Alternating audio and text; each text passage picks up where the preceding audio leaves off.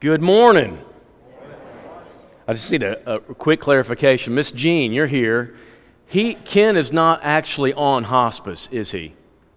He is not. We've announced that he is not on hospice. He is on home care, but it's not hospice. I just feel like we need to clarify that. I hope that you've had a great week. Uh, there's, there, you can see gaps of people. I mean, it's vacation season, right? But you've got a bunch of them down at Houston doing some really good stuff with smaller kids on the, in the inner city. Uh, I don't know how many of them, but there was a big bus and a, and a van, and, and they're all going to have a great experience this week. And so we're proud of where they are. But it hurts us when that happens because, you know, we got gaps and stuff. But we know what they're doing, and we're grateful for that. And I'm just so glad we have people with a heart for that kind of thing. And, uh, and there's plenty for us to be praying about and thinking about for them as, as they are gone. So I, I urge you to do that very thing. We're going to we're gonna be talking a little bit about a, a second challenge here in just a moment. Uh, but I got to tell you some interesting things I learn about the church as I go around. And uh, one of them is I was list- uh, I went to see the Forbeses the other day, and, and I finally they, they helped me resolve a problem. Do you know how to keep squirrels out of your bird feeders? Does anybody? You know these like metal uh, poles where you have bird feeders on, and those squirrels will get right on top. Eh, what? Grease them. He puts Vaseline all over them, and so you go to his house, and it's like the it's like the poles moving. It's just kind of creeping down. And then, and then he says to keep animals out of your tomatoes, you put those red balls for Christmas trees out there. So I want you to know if you go to his house, you'll see slip, slippery squirrels and you'll see Christmas ornaments on his uh, tomato plants. I just want you to know that's what you're going to, and you're going to go, yeah, this is the Forbes' house. That's what you're going to think when you get there. But anyway, this is what a colorful personality that this church has, all these people. We are one strange conglomeration of people. Call it Motley Crew if you want to and, it's a great place to be, and I'm grateful that you're here. If you're visiting with us, we're grateful. I saw several of you visiting, and we're glad you came our way. You are a blessing to us, and we hope before you leave, we're a blessing to you.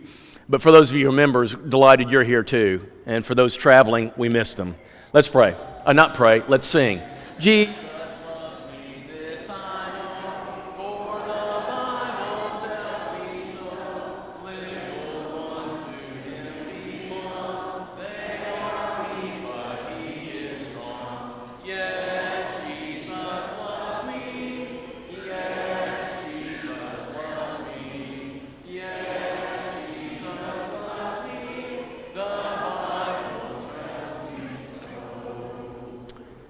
My son is working in the sound booth as part of his internship at Harding, and I see him taking great delight in turning me off when we sing Jesus Loves Me. And he's thinking, how can I do that at home? That's what he's thinking. Uh huh.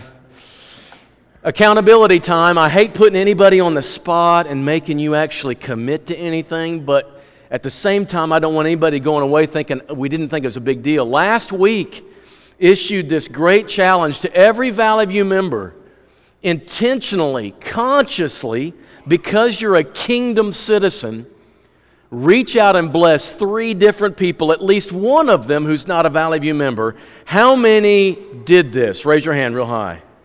Great job. In fact, I know some of you did because I was one of them that you blessed, and I'm grateful. If you didn't do it, please do this. And this starts a whole new slate of time. This is a new week, so three more. Don't think too much about this. Don't overwork this to where it's something that's so burdensome you'll never do. This needs to become part of a routine of life. I'm a kingdom citizen, and what kingdom citizens do is bless people. I want to build them up. This is in preparation for our November revival, but it's more than that. It's in preparation for us being a church that's known as a church that blesses, for us being a church that reaches a lost world. That's one of the things we do. So this week, three more people Two of them can be Valley View members, one of them cannot be. And to help you a little bit, on a table out in the foyer is something Mary Lee developed for us. It's a great, this you could really only send to believers, which is fine. But what I want you to do is take one of these. I'll have them with me as people go out. But, but it, it says, Thanks for shining the light of Jesus into the world. Uh, you might send this to a person, but you also might just train yourself on it because on the back are two or three things you should consider. Uh, and it's a great way of being able to train your eyes to look for people who are blessings to you that you can in turn bless. That is a great exercise that we are not ingrained with. as good as we need to be. So take one of these cards and consider doing that, and, and, and then think about other people that you meet. It might be your waiter or waitress today if you go out and eat somewhere. How can I be a kingdom blessing to that person? And this week, we're going to add to those habits. I'm going to add another challenge this week. I may give you a week off next week, but I might not. But here's a new challenge for you, but you're going to figure it out. I'm not going to preach it at you. You're going to figure it out with three games we're going to play, okay? Call it a test, but I call it a game. Game number one is a game of 20 questions. And through this, it's not really 20, but I, that's just kind of the prospect of the game. I'm going to ask you some questions, and I want you to think of the answers. The answers to all these questions are the exact same. But some of these will be more familiar stories to you than others. And I want you to think of the common denominator that unites every one of these answers to these questions. So put on your thinking cap here a little bit. Think about Scripture, think about these things, and, and discover for yourself the new habit I'm going to challenge you to. Where was Zacchaeus when he was so convicted by the person of Jesus that he repented? Where was it? Don't answer it out loud. Don't say it out loud. Let your neighbor come up with it on their own, too. Just think about this. Where was he, Zacchaeus, when he was so impressed by the presence of Jesus that he repented? Because Jesus, unlike the people around him, didn't think you only have communion after you have conversion. Jesus thought you get conversion through communion with people. It's a drastically different thing. In what setting did the first believers, after the first gospel sermon, praise God and gain favor with people? What setting were they in that caused that to happen? Think, think. When Matthew or Levi was called, he was a tax collector, what was his first act as an apostle? What was the first thing? Immediately, what did he do? Think about that. Where was Jesus when the sinful woman came on the scene? You know, her hair and his feet leading to one of the greatest parables of his ministry. Where was he? What was it about Jesus that frustrated the Pharisees the most and thrilled the common people the most? What was it about him? It was a constant complaint of one and a delight to the other. What exactly happened that led to this tense confrontation between Peter and Paul that led to this clear teaching of how inclusive the gospel is? Where were they? Where was Jesus and what was he doing that caused the two disciples on the road to Emmaus to finally see him for who he was? What did he do and where was he? And finally, where was Jesus when he healed the man of dropsy and then led this great discussion on how Christians should throw parties? Think about those questions for a minute. We're going to come back to them in a few minutes, but just think about them. The answers are all the same, a consistent theme. Now we're going to do a fill in the blank game. Number game number 2, fill in the blank, and this is this is words Jesus actually said of himself. His favorite phrase to describe himself was son of man. The Son of Man came to what? You're not supposed to say it out loud, and I heard some of you breaking the rule. Bad children, terrible pupils in here. Okay, Son of Man came. He says it three times. Just think about that. I'm glad you answered, actually. Game number three a riddle. Maybe some of you like these kinds of things. This is a quality that men who are to be elders need to have, but also something each believer is to, sh- to seek to show other believers and even strangers, who might be angels, without grumbling about it. That without grumbling about it is an important thing from 1 Peter, okay? So if you got your, you know, your iPhone, you can look that up or what. Quality required of men who are to be elders, but something that each believer is to show and demonstrate toward one another and even outsiders without grumbling about it. Now we're going to go back and look at these answers. Okay, that first set of 20 questions, does anybody figure out the common denominator? Eating. Eating in the homes of people. Now, it's so weird that there's so much you take out of the Gospels. If you absolutely extract from the Gospels everything that happened in the home of somebody where he was eating at their tables and conversing at home, you take all that out, and half the Gospels are gone. It's amazing how much instruction and how much significant events happened as people were living daily lives in the homes of other people, and Jesus just happened to be in a home, eating with people at the table, and stuff started coming up. Spiritual discussions started coming up, teaching started coming out, and suddenly some of the most important teachings of the New Testament did not happen in a pulpit or in a formal Bible class or in a synagogue or in a temple. It happened in the homes of people. And you say, so what? Is that significant? Are we only concerned about the instruction, or has Jesus given us a clue? If you want people to hear you, if you want people to learn what you have to say, if you want to get people to figure out kingdom, you need to go into their homes and invite them into your homes and eat around the table and let stuff come up. Real life, let real life come up in the context of homes. And that's where your teaching will happen. I'm wondering if his message and his method were really closely tied together. Is it just a coincidence? That second set of questions.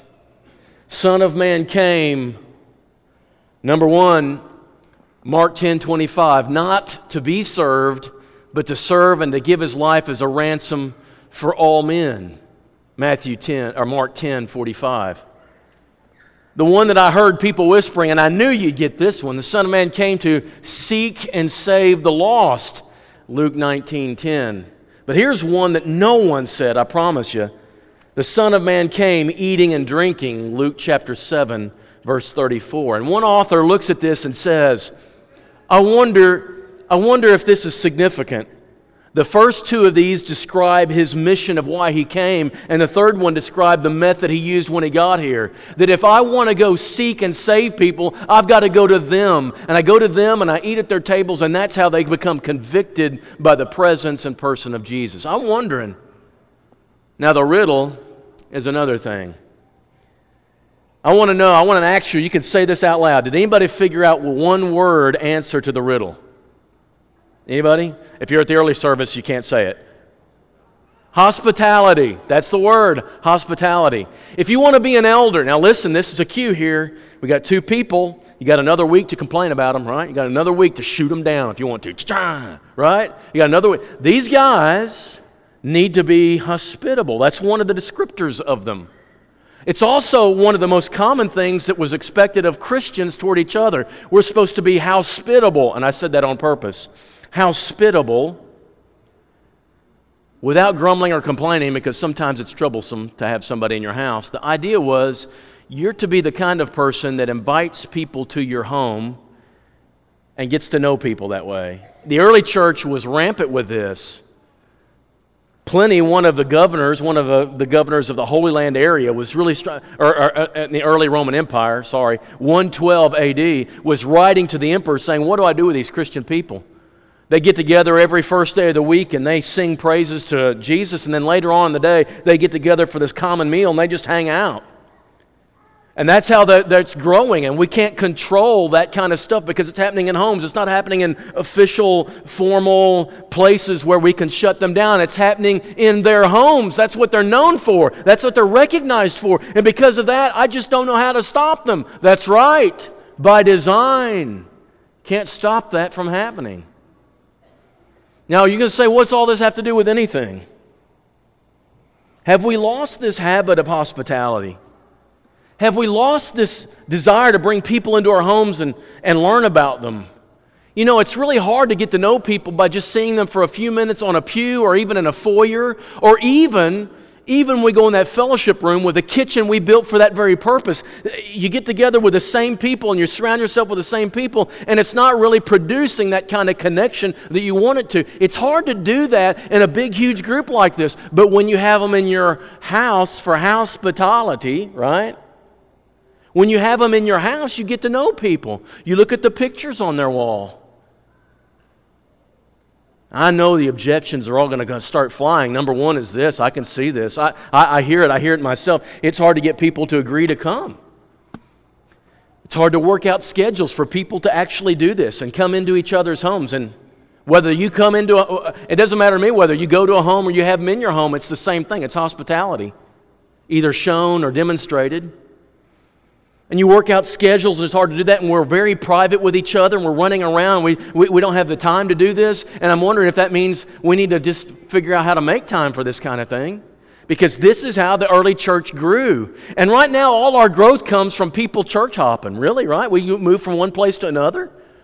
You, you, just come from one spot to another spot to another. Oh, yeah, that person went over here and now they're over here. That's great. We're glad you're here. But listen, there comes a time when the church needs to reach the unchurched, the lost, the people who need us more than just switching places where we go.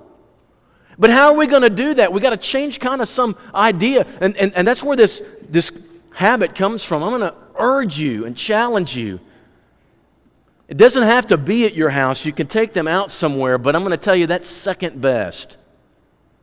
It's second best. It's, it'll work, but it's second best. If you really can consider inviting someone over, get to where you can. And whatever the excuses you give for saying, I just can't do that, overcome them somehow. But even if you do take them out, take somebody, take somebody in your circle. Take, I'm going to say, one a week, one a week. I'm going to challenge you, one a week, one time, eat a meal with someone you're not used to eating with. Invite them over and get to know them and have these discussions. Have, have in the back of your mind or in your pocket somewhere one question you can ask them that has an element of faith in it, but you will never have to use it because I find, and maybe that's because I'm a preacher, so it's a little tainted here, but I find that every time I invite somebody over, a faith question or spiritual discussion breaks out just naturally, just in the realm of conversation with each other. It just happens. And so you'll never have to break that question out, but be ready to do that. And invite somebody over that you work with and just say, hey, let's go out to lunch today. And you intentionally invite them into your world and share your commune, communion of faith with them. This is how Jesus did it. And I think we're making a brave mistake if we say, well, that just happens to be coincidentally the setting. It has nothing to do whatsoever with what he was saying. I'm not sure. I'm not sure you'll ever have any other kind of setting where you feel comfortable having any kind of discussion with somebody if you can't control the elements very well, like you can in your home.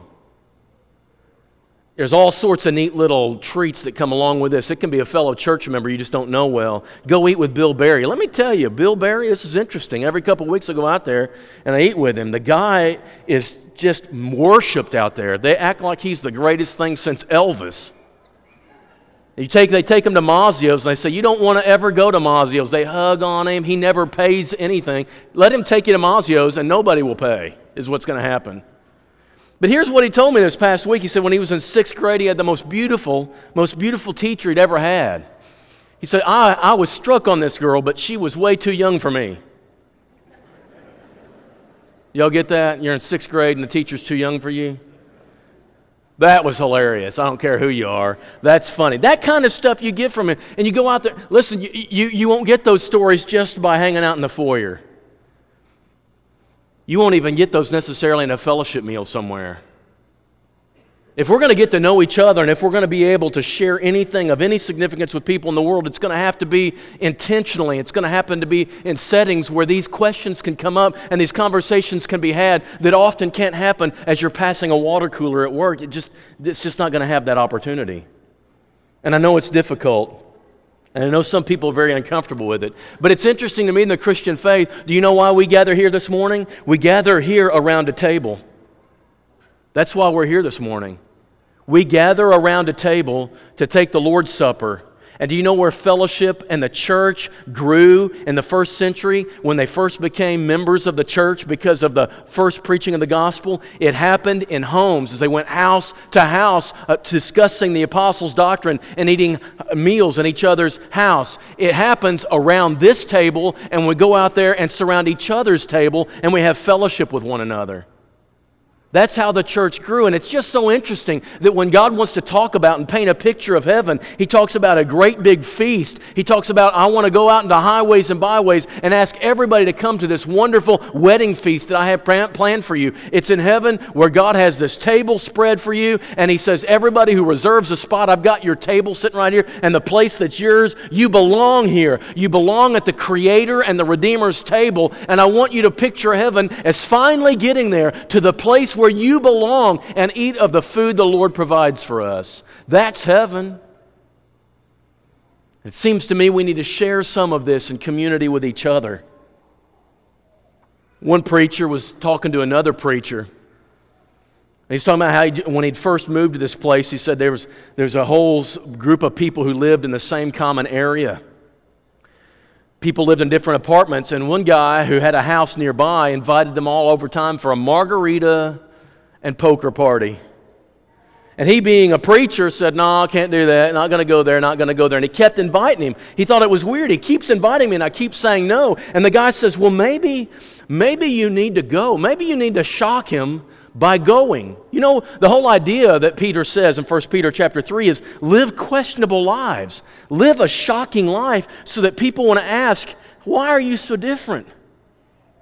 So the guy decided, I don't know that I wouldn't be fired for this, but I, he decided, I'm going to go. And you know what they did? They had soft drinks for him. Soft drinks, because they knew he didn't, he didn't, he wouldn't drink margaritas with them. So he just goes and he interacts with them. He has his soft drink and he, he plays the cards, no gambling and all that stuff. And they just, they just had a great time. And the guy said, What's the difference? He said, Before this, no one ever asked me matters of faith. But he says, Now, every time I go to one of those, they always ask something of faith and they ask me. That sounds a lot like the complaint about Jesus. Why are you going around hanging around those people? Because those are the people who need Him. Those are the people who need Him. So it makes sense to go to them, doesn't it? How in the world, when we get together and hang out with each other all the time, are we ever going to reach the people we're actually targeting? It doesn't make any sense. How are you going to do it? You're going to have to do something different than we've done in a long time. Can't have college meetings where you show film strips. You're going to have to find ways. Where do people gather? They gather in homes, they gather around to eat, and you invite them into that, or they invite you into that, and you actually accept, and that's where it has to happen. I'm thinking Jesus has all along given us the clue go to them in their homes, invite them into yours, and that's where these discussions get to happen. Maybe we as a church should have less church activity and more going to people's house activity. Maybe those would produce more change than potlucks would. It makes you wonder. We know how important this is. We build these big buildings where we can all eat together in these big kitchens, and we know how important that is. And it's important and it's valuable. But I also wonder have we forgotten how the little kitchens in your house work? And inviting people into your house? I already know the objections you have. And I get it, and some people are terribly uncomfortable with that, and you have a personality that's just, I could never do that. I respect it. I think eating out is just fine, but even if you can't even do that, I'm not going to say you can't be a Christian this way. I'm going to say if we're going to be the church that reaches out from this hill, we're going to have to figure out ways to interact with people and have a chance to have conversations, and it's not going to happen in the ways that we normally think in casual passing. Some are going to say, Well, I'm just very private. I don't like inviting people over. I don't want to go to the work to do that, or I just don't feel comfortable with that. And I'm saying to you to, be, to adopt a Christian outreach mindset will require you to get out of your comfort zone a little. And so it may cause you to say, okay, I'm going to control it, I only invite two at a time, or whatever. Do whatever. And maybe some of you say, I just never can do that. I get it. But disregard this carefully if you're going to disregard it very carefully, it cannot be coincidence that hospitality is strongly urged, that Jesus was in homes all the time when these discussions came up, and the early church was known as a house to house movement. That cannot be dismissed very easily.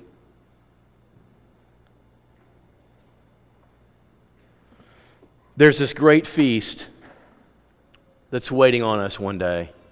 It's being prepared even as we speak. The description is described or is offered in Revelation chapter 19. The angel said to me, Write this Blessed are those who are invited to the marriage supper of the Lamb. And he said to me, These are the true words of God. Blessed are those who are invited to the marriage supper of the Lamb. Blessed are those who accept the invitation.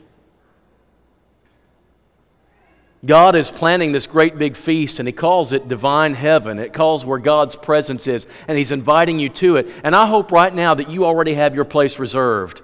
I hope you can anticipate it with such reality and significance that your mouth is watering at the prospect of going.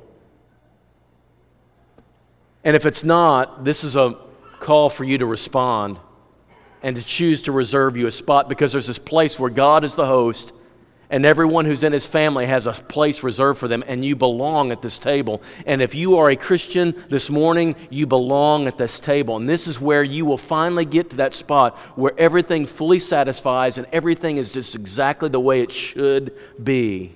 That yearning you have about everything, it's just not quite as good as you'd hoped. I know. There's only one thing as good as you hoped, and it's this feast. If your place isn't reserved there, I urge you this morning repent, name the name of Jesus from your lips, be immersed in the waters of baptism, and hear that all things are ready, come to the feast line of that old song we used to sing. If you've not done that, this morning's a great time to do it. If you have done that and for whatever reason you've kind of left behind, you've left behind the value of having a place for you, this morning's a good time to get your life back in order. And as you do, I want you to consider this. If that's where that communion is finally experienced, maybe we in this life should have small pictures of what that looks like by inviting people to ours and going to others. Share your life with people.